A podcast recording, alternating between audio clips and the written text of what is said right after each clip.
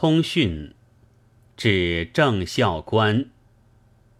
孝观先生，我的无聊的小文竟引出一篇大作，至于将记者先生打退，使其先敬案而后道歉，感甚佩甚。我幼时并没有见过咏床小品，回想起来，所见的似乎是西湖游览志及志余。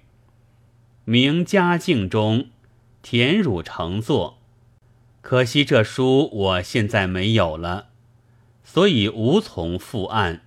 我想在那里面或者还可以得到一点关于雷峰塔的材料吧。鲁迅24日。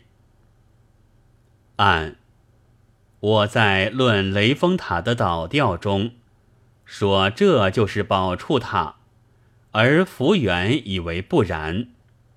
郑孝观先生遂作《雷峰塔与宝处塔》一文，据《咏床小品》等书，证明以这为宝处塔者，改进士。